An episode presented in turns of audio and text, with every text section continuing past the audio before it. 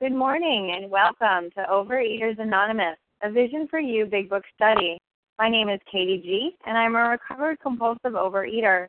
Today is Thursday, May 1st, 2014. Today we are reading from the Big Book, Alcoholics Anonymous, and we are on page 55 at the second paragraph, Actually We Were. Today's readers are the 12 Steps, Julie R., 12 Traditions, Gary K., and our context readers are Esther C., Katie F., and Marita. And the reference number from yesterday, uh, Wednesday, April 30th, is to be announced. I'll get that for you. OA Preamble Overeaters Anonymous is a fellowship of individuals who, through shared experience, strength, and hope, are recovering from compulsive overeating. We welcome everyone who wants to stop eating compulsively. There are no dues for members. We are self supporting through our own contributions, neither soliciting nor accepting outside donations. OA is not affiliated with any public or private organization, political movement, ideology, or religious doctrine. We take no position on outside issues. Our primary purpose is to abstain from compulsive eating and to carry the message of recovery through the 12 steps of OA to those who still suffer. And the reference number for yesterday, Wednesday, April 30th, is 6256. 6256. Our sole purpose. OA's fifth tradition states each group has but one primary purpose to carry its message to the compulsive overeater who still suffers. At a Vision for You Big Book study, our message is that people who suffer from compulsive overeating can recover through abstinence and the practice of the 12 steps and 12 traditions of Overeaters Anonymous. I will now ask Julie R. to please read the 12 steps. Julie? Hi, this is Julie, a recovered compulsive overeater. The 12 steps. 1. We admitted we were powerless over food, that our lives had become unmanageable. Two, came to believe that a power greater than ourselves could restore us to sanity. Three, made a decision to turn our will and our lives over to the care of God as we understood Him. Four, made a searching and fearless moral inventory of ourselves. Five, admitted to God, to ourselves, and to another human being the exact nature of our wrongs. Six, we're entirely ready to have God remove all these defects of character. 7. Humbly asked him to remove our shortcomings. 8. Made a list of all persons we had harmed and became willing to make amends to them all. 9. Made direct amends to such people wherever possible, except when to do so would injure them or others. 10. Continued to take personal inventory and when we were wrong, promptly admitted it. 11. Sought through prayer and meditation to improve our conscious contact with God as we understood him, praying only for knowledge of his will for us and the power to carry that out. 12. Having had a spiritual awakening as a result of these steps, we tried to carry this message to compulsive overeaters and to practice these principles in all our affairs. Thank you. Pass. Thanks, Julie. And I will now ask Jerry K. to please read the 12 traditions. Thank you for your service. The 12 traditions of Overeaters Anonymous. 1. Our common welfare should come first. Personal recovery depends upon OA unity. 2. For our group purpose, there is but one ultimate authority a loving God as he may express himself in our group conscience. Our leaders are but trusted servants, they do not govern. 3. The only requirement for OA membership is a desire to stop eating compulsively. 4. Each group should be autonomous except in matters affecting other groups or OA as a whole. Five, each group has but one primary purpose to carry its message to the compulsive overeater who still suffers. Six, an OA group ought never endorse, finance, or lend the OA name to any related facility or outside enterprise, lest problems of money, property, and prestige divert us from our primary purpose. Seven, every OA group ought to be fully self supporting, declining outside contributions. Eight, Overeaters Anonymous should remain forever non professional, but our service centers may employ special workers. Nine, OA as such ought never be organized, but we may create service boards or committees directly responsible to those they serve. 10, Overeaters Anonymous has no opinion on outside issues. Hence, the OA name ought never be drawn into public controversy. 11, our public relations policy is based on attraction rather than promotion. We need always maintain personal anonymity at the level of press, radio, films, television, and other public media of communication. And tradition 12, anonymity is the spiritual foundation of all these of all these traditions, ever reminding us to place principles before personalities. I pass. Thank you. Thank you, Jerry. How our meeting works. Our meeting focuses on the directions for recovery described in the Big Book Alcoholics Anonymous.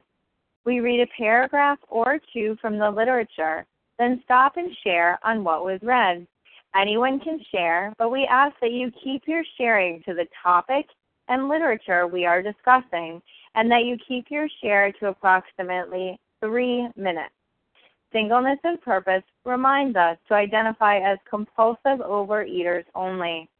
Our abstinence requirements for moderators is one year, and for readers is six months.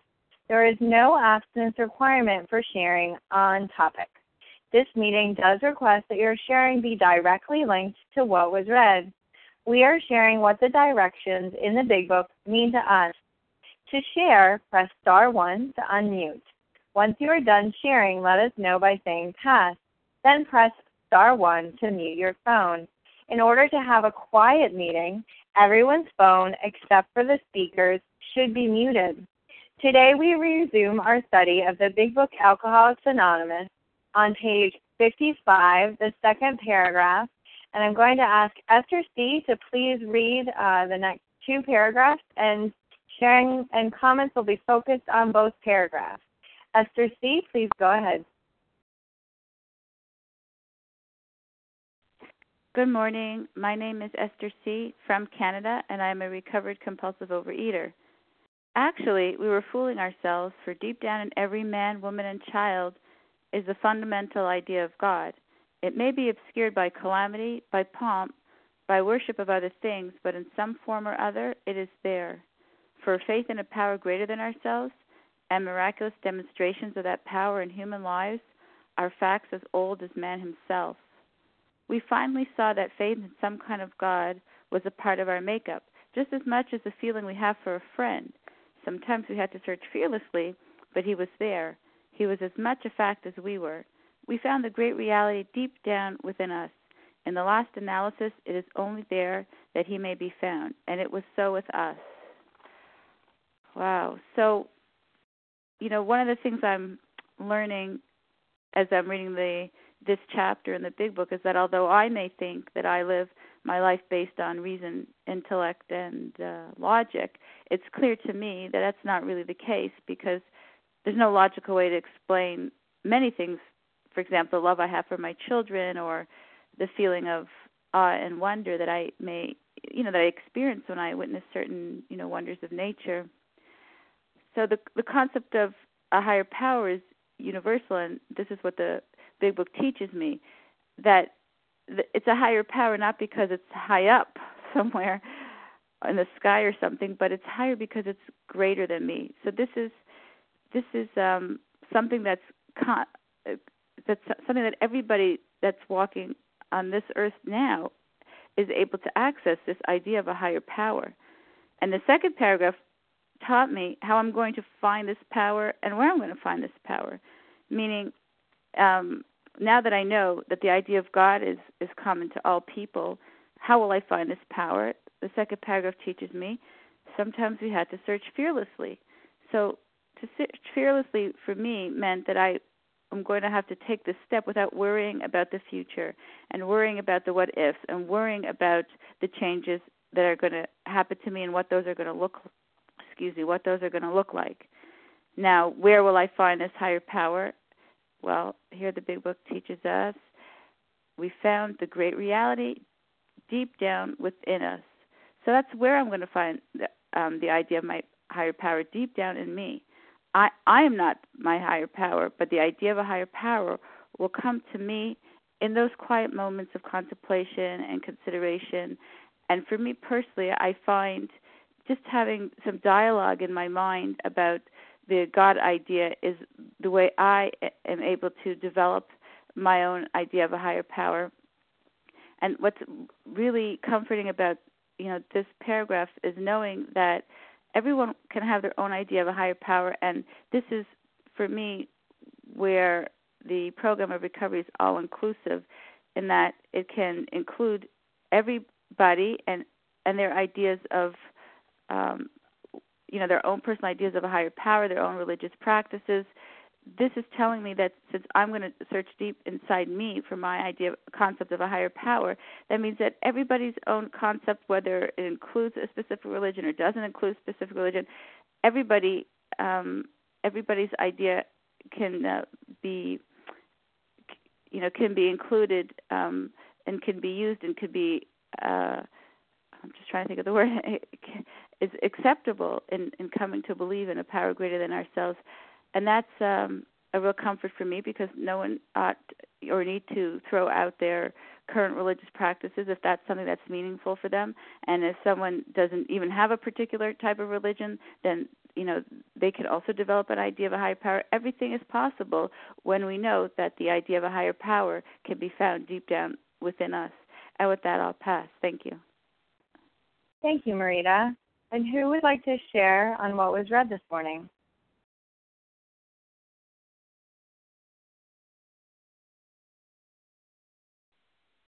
This is Sally. Sally, go ahead. Thank you, Katie. Good morning. Good morning, a vision for you. It's Sally, recovered compulsive overeater in South Jersey. This is one of my favorite pages in this book. I'm often quoting from it. Um, it's interesting to me. It says here, we finally saw that faith in some kind of God was a part of our makeup. And, I, and we know that Bill was part of the writing of this book. And um, I, I can't help but tie in the paragraph before it because these two paragraphs in my book, I actually have lines drawn to like they are two paragraphs that almost feel like one paragraph. So I have to say, when it says it may be obscured by, or let me back up a little bit more. Actually, we were fooling ourselves for deep down in every man, woman, and child is the fundamental idea of God. It may be obscured by calamity, by pomp, by worship of other things, but in some form or other it is there. And the same theme travels down. It's telling us in the very first line of that paragraph, deep down in every man. And then we come down to this paragraph that we're reading today, and it says sometimes we had to search fearlessly for he was there. And it's going to say it again in the next paragraph to search diligently within yourself. So three times in this in this right in a row, it's telling us to search within yourself. And I'm reminded of on page nine of Bill's story when Ebby comes to Bill and he says, you know, in a very quiet voice, I would imagine, I've got religion. And Bill has this knee jerk reaction. I was aghast. And um, you know, and maybe he was aghast quietly too, you know, like I've got religion. I was aghast. Um, is his next sentence. And yet Bill's knee jerk reaction is I was aghast and yet, in the, in the coming pages, Bill starts to really take another look at what happened at Winchester Cathedral on page 1 and page 10 and page 12. It's like a thread through his story of Winchester Cathedral where he was much moved, but he wasn't really willing to look at why he was much moved or what happened in Winchester Cathedral. And when Ebby says to him, I was aghast, I mean, uh, I, I've got religion, and his reaction is that knee jerk, I was aghast, like, oh gosh, oh no, what's coming? It's amazing to me that down deep inside Bill, there was something inside him that knew that there is a God inside of him, that, that he believed down deep. If he would just push past that knee jerk reaction of, oh no. And let me just say, in, um, you know, to end here, that what we're talking about here is what I was eating over. The book, you know, the beauty of this book is that we don't just have here a program that's giving us a diet and telling us to get off of certain foods that are allergies to our body and that that lead to the mental obsession. But now we're going to get to what we were eating over. And these these paragraphs are to help me to understand that I was playing God in a nutshell and that I do have a God that he he is there. If I wouldn't just stop the knee jerk reaction of I was aghast and be a little open minded, and I have, and I have been shocked at what I have found. Thanks for letting me share. Can I pass? Thanks, Sally. And this is Katie G, and I'm just going to take a moment. I just am so inspired by these two paragraphs.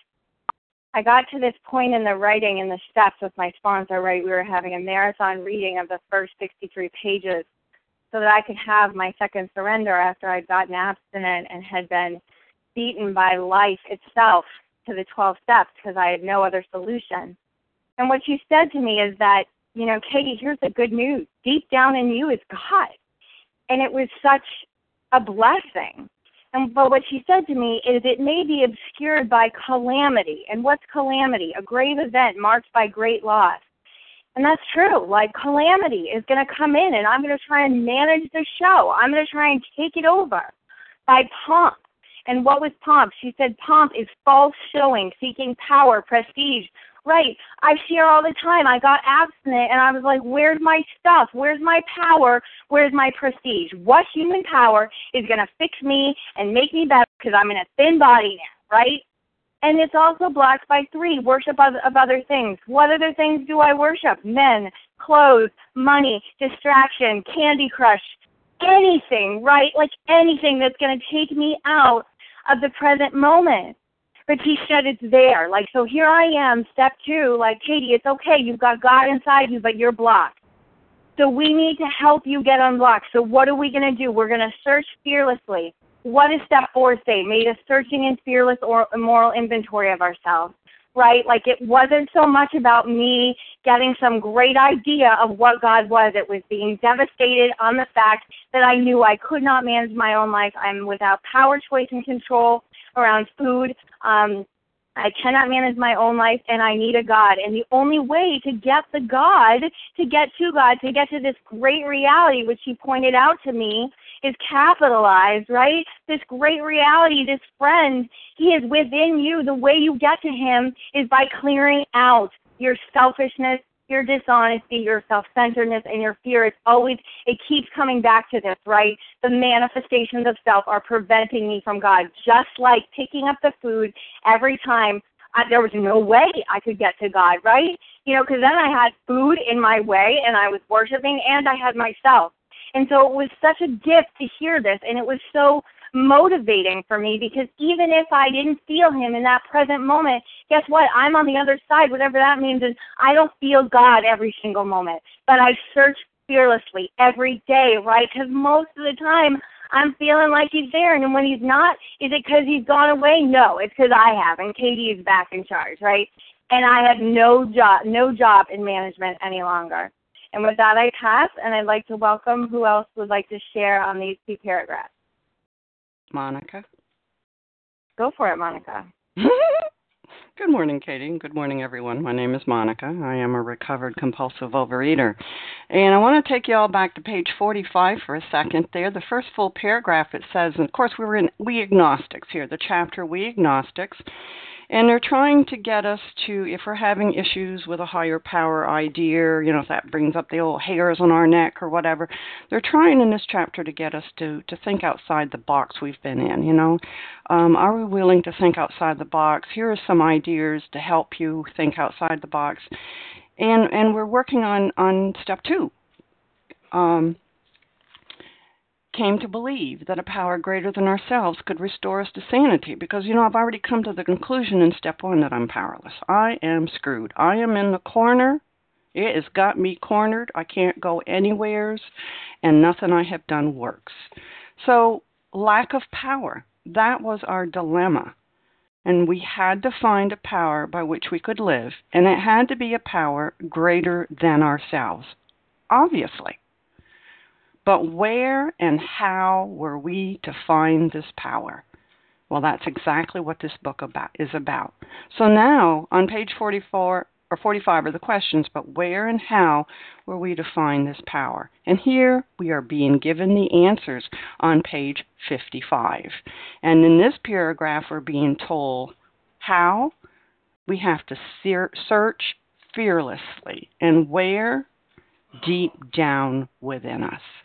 And this is so important that in the next paragraph, which we haven't read again, we are going to be given the how and the where again. So, and how do they know this? These are the 100 recovered alcoholics who have been through this process, and this has been their experience 100%. And um, um, that it was so with us, is what they're saying.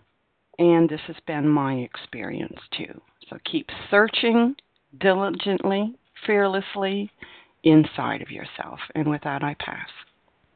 Thank you, Monica. And who else would like to comment on what was read? Yeah. Hello, my name's Mike. Can I share? Yeah. Okay, Hello? I heard three people. So I heard Sarah, I heard Mike, and I heard Leah. Did I miss anybody? No, you didn't miss me. No. Okay, so that's our lineup. We have Sarah first, then Mike, then Leah. Sarah? Good morning, Katie. It's good to hear you on the line. Uh, good morning, everybody. My name is Sarah, and I'm a grateful recovered compulsive overeater. Um, this is like my fa- very favorite part of the book, and I think for me, um, I think when I get into gratitude about all that I have, and I start seeing, you know, um, it's kind of like watching a baby sleep or you know, listening to the birds outside, um, you know, I start to really feel that sense. It's almost like a warm feeling inside of me. And and it's almost like my eyes feel like they start to smile. And and it's um you know, I can go anywhere and I feel that sense of my higher power within me. Um, and and I think that this is such a a beautiful part of the book. Um, and you know, I was at a treatment facility last night, and I, I just, you know, I saw all these people that were really in the depths of, um, you know, just coming into some kind of recovery, and it gave me such, um, such joy, you know, and I think that that's another part of it.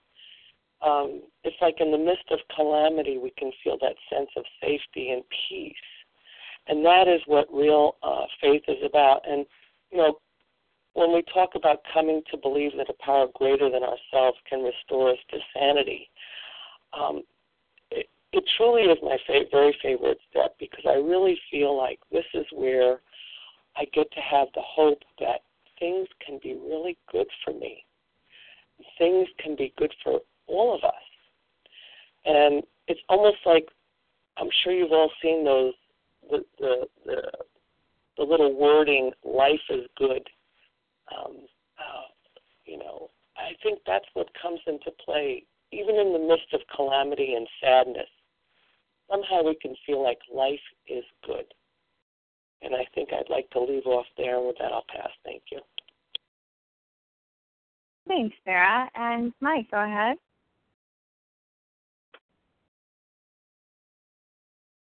Hi, my name's Mike. I'm a recovering compulsive overeater. Um, can you hear me now?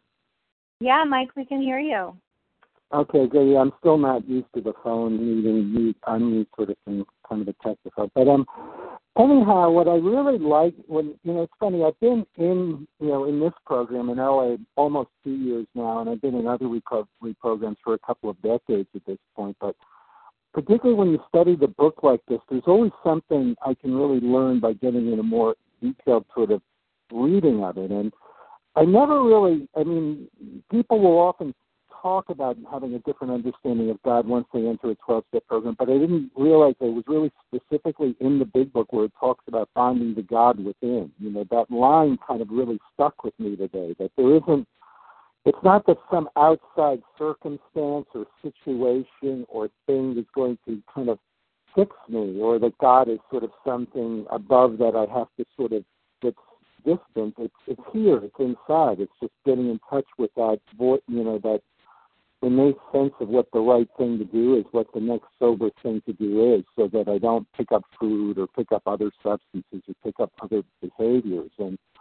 you know, I'm just in a very grateful mood about program this morning. I went through one of my most stressful months in recovery. I was visiting my elderly folks in Florida. My father's starting, you know, he's 89, so he's starting to get bits of dementia. Um, I had, and I also had, you know, to I took a part-time job for, you know, get busy and to get some extra money, and it just turned out it wasn't, for various reasons, it wasn't ethical and wasn't a fit, so I ended up leaving it. And those two things, and the, point is, those two things under other circumstances would have put me right back in the food. It was especially the job because I was working in places where there were a lot of food. You know, and we were doing stuff at A&P for an environmental firm, and you know, I didn't pick it up, and I wasn't really thinking, oh, I have to lose weight, I can't eat or whatever. I mean, at points it got tricky, but it just didn't become as much of an issue. It was just, you know, work your program, stick to the food that's been working for you, and you know, and, and that's what's happened. I've maintained a weight loss, a significant weight loss, and, and I'm just happier now. And more importantly, you know, I left on my terms. It wasn't that I kind of got passively fired because I wasn't able to function. I left, you know, with them wanting me to be there, and I just knowing it wasn't the right thing for me to do. It was a 180 degree difference in how I behaved, how I got along with people, which is reflected in other areas of my life in terms of relationships with family, in terms of relationships with friends, and in terms of relationships with myself. And I guess those things underneath are really what I look for. And you know, this weekend I'm going away on an 11 step retreat. I, I live in you know New York City, White Plains, and I'm going up to the Catskills, and it'll be really. And it's just this is kind of like the beginning of it, just sharing here this morning. So I guess I did the three minutes. So thank you.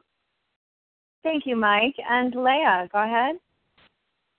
Thanks so much, Katie G for your service. Good morning, everybody. My name is Leah. I'm a recovered compulsive overeater. Uh, we found the great reality deep down within us. In the last analysis, it is only there that he may be found. It was so with us. I don't know, that word only really popped out at me this morning. And, you know, it just reminds me that the whole point of the program of recovery, and certainly the whole point of steps four through nine, uh, that searching fearlessly that they speak about in this paragraph, is to clean out the sludge, those uh, spiritual, you know, the the impediments that clear out the channel you know the steps four through nine clear out my channel that's uh, obstructed so cleaning out all those obstacles, you know, the wreckage of my past, the resentment, the fear, um, you know, all that opens up that channel so that the God within me can be revealed. And that's the essence of what the 12 steps do. That's the essence of what the 12 steps did for me and continue to do for me is remove the things that block me from my higher power, which is where? Which is deep down within us. You know, the appendix in the back refers to it as that unsuspected inner resource. Um, you know, so that's the whole point of these steps especially steps four through nine, where we get to uncover the blocks that keep us from being and being uh, able to have a relationship with God. You know, it moves from just an intellectual pursuit to a real experience a real experience. And that's exactly what the program has uh, done for me, and that's what the steps mean um, for me, is to begin to live out of the center of my being. that profound center that I can find when I determine not to be shallow, when I determine to do the work of the steps, and not to be content just to rest on the surface of my life to to uh, get obscured by calamity and by pomp and by worship of other things. That's the su- surface of my life. That's the superficiality of my life. But the program of recovery means that I have an opportunity through the application of these steps to live out of the center of my being you know, that profound center where I'm not shallow and I'm not just merely resting on the surface of life, but I have an opportunity to live out of the depths of my being. And it's in the depths of my being where I find God. You know, so the program of recovery is always leading me within and from that uh, within, you know, then uh, the the the impediments, the sludge gets cleaned out. I have an opportunity to relate and have a relationship with uh, the God of my understanding, and then that energy um, can can flow outward in compassionate service. And with that, I pass. Thank you.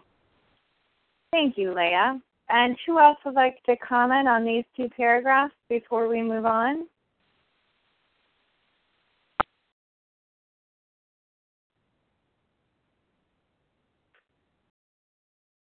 Press star one. Great. Okay, then I'm going to ask Katie F. Could you please pick up our reading and continue? Okay, just read the next paragraph. Yes, please, Katie. Okay, good morning. This is Katie F., a recovered compulsive overeater in Central Virginia. We can only clear the ground a bit. If our testimony helps sweep away prejudice, enables you to think honestly, encourages you to search diligently within yourself, then if you wish, you can join us on the broad highway. With this attitude, you cannot fail. The consciousness of your belief is sure to come to you. And so we're in step two, and, you know, I just think about, you know, when I was looking at step two, after I had thoroughly looked at step one, I was already abstinent for, you know, a few days or a few weeks. And that is what I hold on to today, you know, 26 years later, is the fact that God met me where I was at my need after I had been binging every day for months I could not make it to 10 o'clock in the morning without popping food in my mouth. That was on no food plan on the planet. And so, what I realize is that, you know, if you are on this meeting this morning and you have managed to stay abstinent until now, then God is meeting you where you are because it's just such a miracle that I stopped picking up the food before I picked up uh, recovery. And, you know, that's what it's saying here is that um, just look within yourself. Just look at what God is already doing in your life.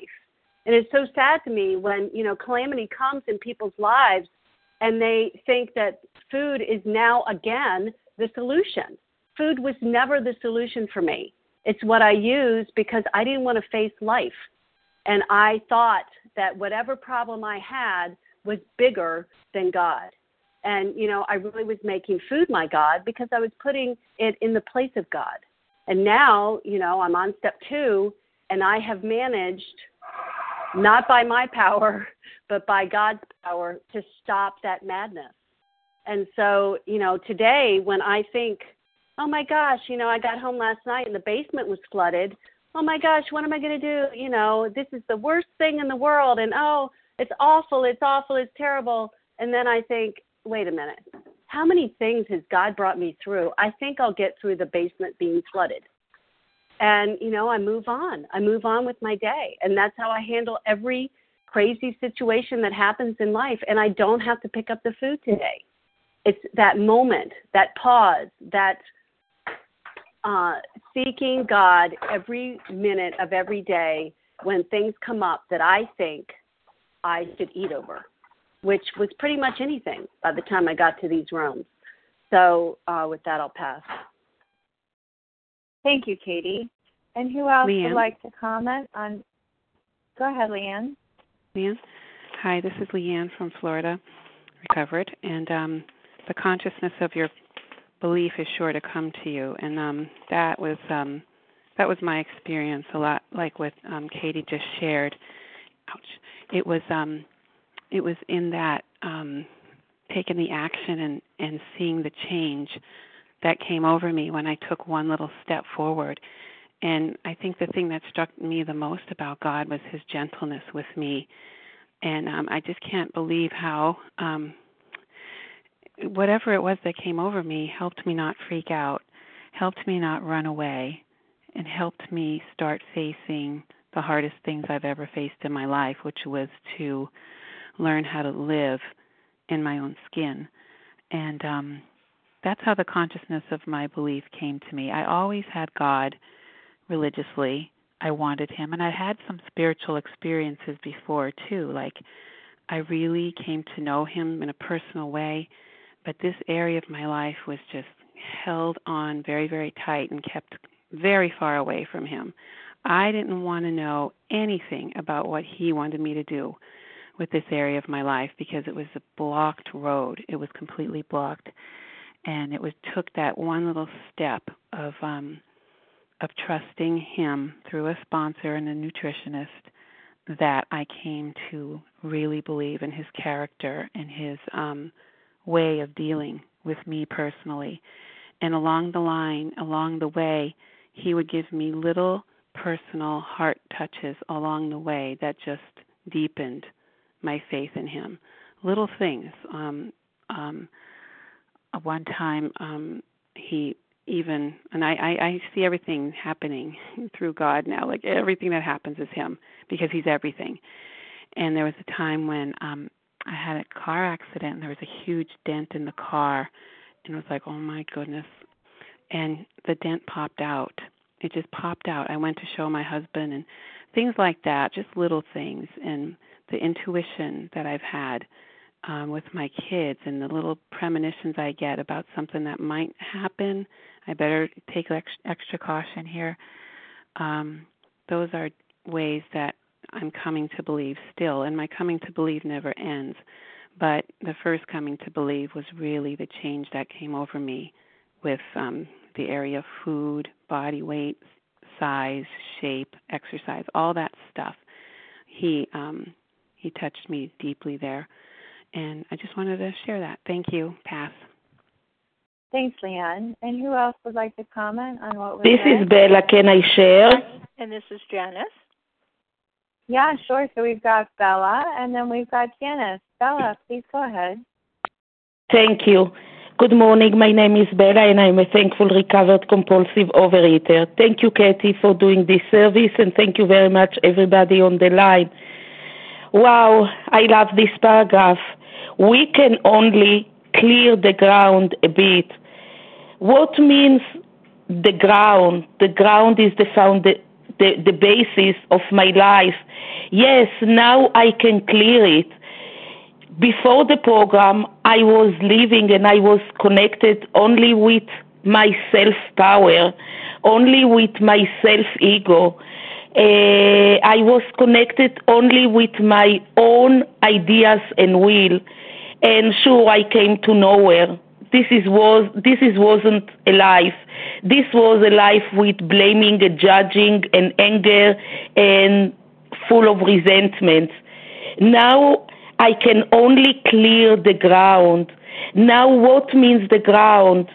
To let go my self power. I am connected to a higher power than me. I am connected to a power of love and respect. I am only a messenger. I my job is to give over the message of God. And like other delivery guys, they have to be honest. You know, if if they are delivering and they are not honest and they are stealing or whatever, they will lose their job. I have to be honest with me, with myself, and with God. What is the message that God wants me now to give it over without asking questions, without asking for reasons? What is the message that God wants me to give it over? I, I let go my self power. Now I, I am not anymore self centered. I don't want, I don't need to blame and to judge other people why they are not doing or acting or thinking the same way as me. Now I am thinking how I can change the world. How can I be in service to do the best I can one day at a time to give over the message of God. This is the the ground of my new life, and this this is the only thing that I can do to look at myself and to think, well, what God wants me right now to do. Thank you for letting me share, and I pass. Thank you, Bella and Shannon. Go ahead. Yes, thank you, Kathy. Thank you for your service and um, good morning. My name is Janice M and I am a recovered compulsive overeater. You know, I have to always remind myself what what page I'm on, what chapter I'm in, and uh, we're in chapter We Agnostics, step two. Only step two. Sometimes I'm a very complicated person, so I want to simplify this for myself through my experience. With this attitude, which means with this simple attitude, I cannot fail. What a promise that is. I cannot fail. The consciousness of your belief or willing to believe. I mean, I don't even have to believe anything, but just be willing to believe, you know, is sure to come to you. That's a beautiful, hopeful promise. All I have to do is three criteria here, it says. And it's my attitude here. Okay? I, I, I knew you know I, I listen to people on the on the line they're recovered it's their testimony um all right and maybe i'm not convinced yet but they're telling the truth you know they've been transformed so it's you know if our testimony helps sweep away prejudice my prejudice any old ideas just be open minded janice don't be so closed minded as to your beliefs you know, because they, you know, a, a good wisdom person on this line told me, you know, they have to be smashed. Your beliefs, Janice, aren't always the truth. So try to open your mind, clear away some of those old ideas, lay them aside, you know. And then if you are really a compulsive overeater and you lack power to solve your problem, that's the second. Then that will encourage me which it did. Well, I, I lack power, so I have. I mean, what other choice do I have? I'm going to search diligently within myself, and to do that, I have to continue to do these steps. That's how I search diligently. Because, like we just said, the paragraph before, that's going to unblock me when I start on the action step of step four. But this step is just telling me, be willing to believe, Janice. You know, look and just be willing. You don't even have to believe in anything. Just be willing to believe that it's not you. This higher power is not you because it hasn't worked. And with that, I pass. Thanks. Thank you, Janice. And who else would like to comment on what we read? Lauren S. Sure, Lauren, go ahead, please. Thank you. Lauren S., a recovered compulsive overeater from Pittsburgh, Pennsylvania. Uh, here, I I'm brought back to when they talk about um, this certain attitude on page 50 in the one, the fourth paragraph. Um, they say here thousands of men and women uh, to take a certain attitude toward that power and to do certain simple things has been a revolutionary change. And um, sometimes I wonder, like, what do they mean by attitude? And they, I think they talk about attitude again on pages back in the 20s or such. And here um, they say, with this attitude. So they're telling me, you know, kind of what my the answer to my question was, what what the answer you know what what what attitude are they talking about well here they're telling me uh you know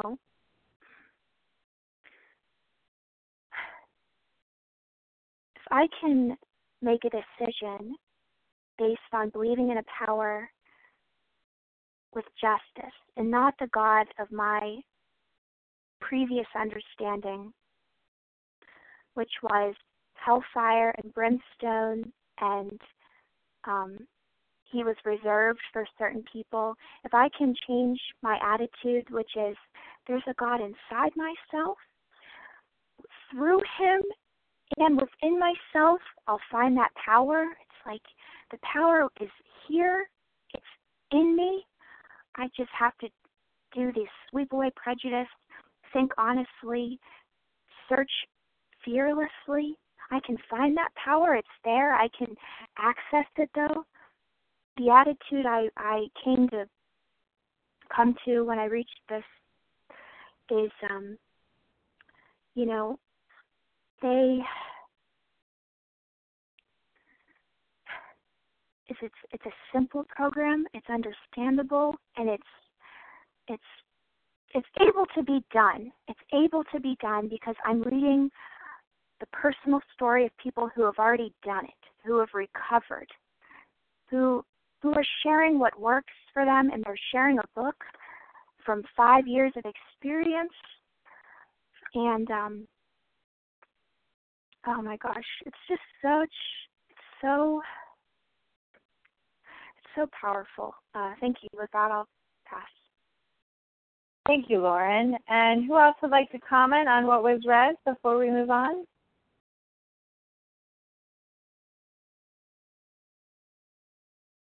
Press star one. Okay, great. So, Marita, I'm going to have you read our next paragraph, please.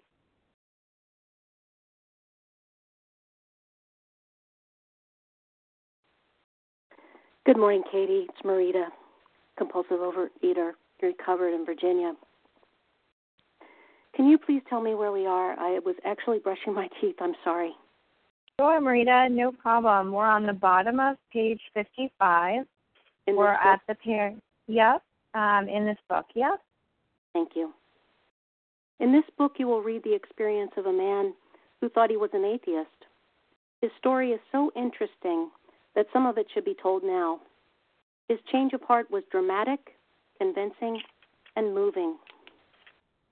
Our friend was a minister's son. He attended church school where he became rebellious at what he thought an overdose of religious education. For years thereafter, he was dogged by trouble and frustration, business failure, insanity, fatal illness, suicide. These calamities in his immediate family embittered and depressed him. Post war disillusionment, ever more serious alcoholism, impending mental and physical collapse brought him to the point of self destruction. Excuse me.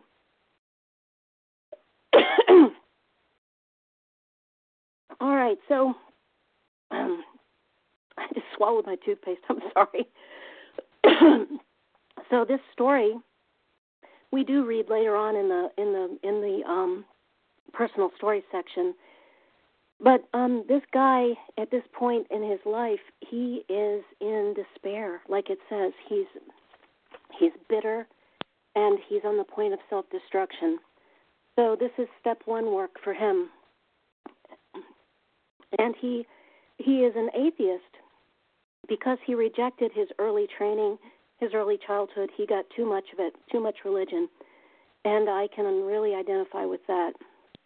I felt like I'd been um I felt like that I'd been fed misinformation all my early years um when I was in um edu- a religious school and um, be, being taught strict procedures, and then also watching people inside that religious organization um, being hypocritical and, and not really following the principles that were being espoused.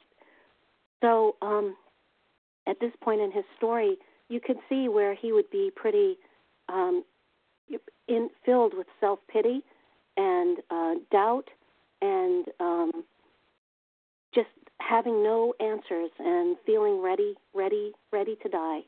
And so that's where we leave him. I'm I'm looking forward to the I'm looking forward to the happy ending, but right now it's pretty it's pretty sad. Thanks for letting me share, and I pass. Thanks, Marita. And who else would like to comment on what was just read?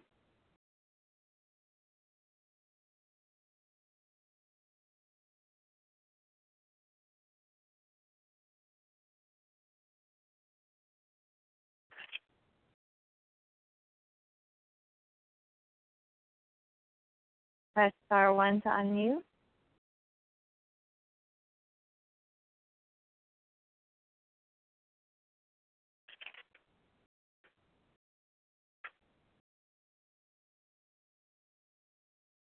Okay.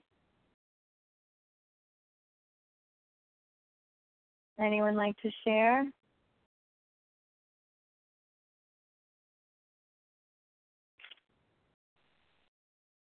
Hello. Yes. Hi, this is Rachel calling from Jerusalem. Thank you Good for morning. your service. Yeah, I just wanted to say briefly that I think uh, we will be able to share a lot better once we read the next paragraph. It just has to go with it. You know, Okay. it's hard. Yeah. I, may I? I would be glad to read it if you want me to. But there are other people online who already are doing the service. Sure, no. Why don't you go ahead if you want to read that paragraph? That would Yes. be fine. Would. Thank you so much. One night, when confined in a hospital, can you hear me okay? I can, yeah. One night, when confined in a hospital, he was approached by an alcoholic who had known a spiritual experience. Our friend's gorge rose as he bitterly cried out, If there is a God, he certainly hasn't done anything for me. But later, alone in his room, he asked himself this question Is it possible that all the religious people I have known are wrong? While pondering the answer, he felt as though he lived in hell. Then, like a thunderbolt, a great thought came. It crowded out all else. Who are you to say there is no God?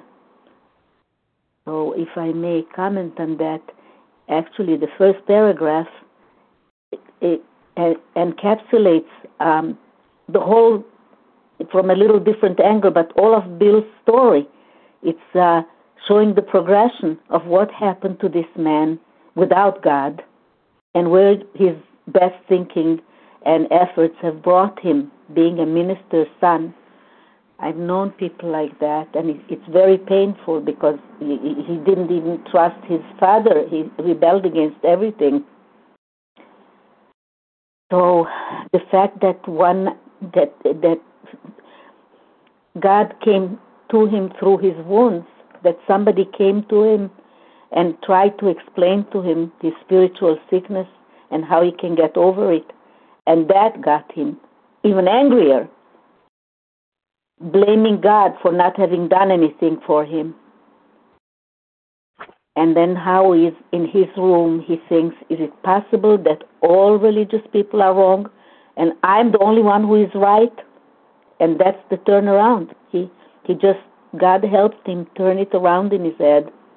While pondering the answer, he felt as though, of course he lived in hell because because actually all of mankind is spiritually sick to that extent. They don't come to where addiction brings, but most people, you know, to live just on the, like Leah said, on, on the, that surface of life, you can't sustain yourself there for very long. And then that thunderbolt, that great thought that crowded everything else out. Suddenly he he became human size. You know, he was only filled with his ego and his thinking and his way of looking at things. And all of a sudden, it's it's just miraculous. This sentence, what happened to him to think this sentence? Who are you to say there is no God? all this like blown himself up like a balloon with the ego being, being as big as uh, Grand Central Station suddenly popped open like the balloon popped open and and let the air out. Who do you think you are? I mean you, you're alive no it's it's amazing that you're alive and you're at this point and somebody's coming to to rescue you somebody's throwing you a rope and you're there saying and and how many times did I do that? To say, oh, um, this um, life preserver it's it's blue. I'd like a pink one instead while I'm drowning, and so it brought him to his knees actually, and and it's beautiful. This these two paragraphs are, are really beautiful.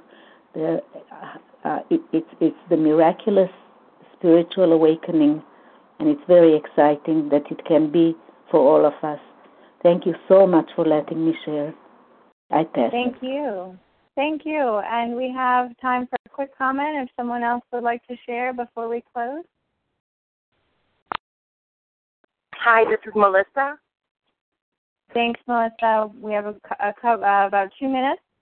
Okay. I just, um, you know, I was just thinking how, um, for me, um, I was able to deny God's existence because my will wasn't being, you know, brought out into my life. And so when tragedies occurred, um, then I could curse God's existence and deny God's existence. And, um, you know, the great epiphany for me was that God was there. My higher power was there because I survived. Might have been using the food in order to survive, but you know that's acceptance too. That that perhaps at that time in my life, that's what I needed for survival. And um, and then my higher power is there to bring me to the next phase in my life when I'm able to, to utilize a healthier way to survive. And um, I'm so grateful for um, for this group. This morning meeting is um, has been life changing for me. And with that, I have. Thank you. Thank you so much, Melissa, and thank you to everyone who shared this morning. We will now close with a reading from the Big Book on page 164, followed by the Serenity Prayer. And Esther C., are you available to read a vision for you?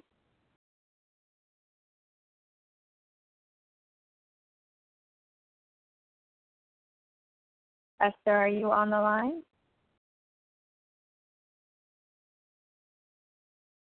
Okay. Um, Katie F, are you on the line to read a vision for you?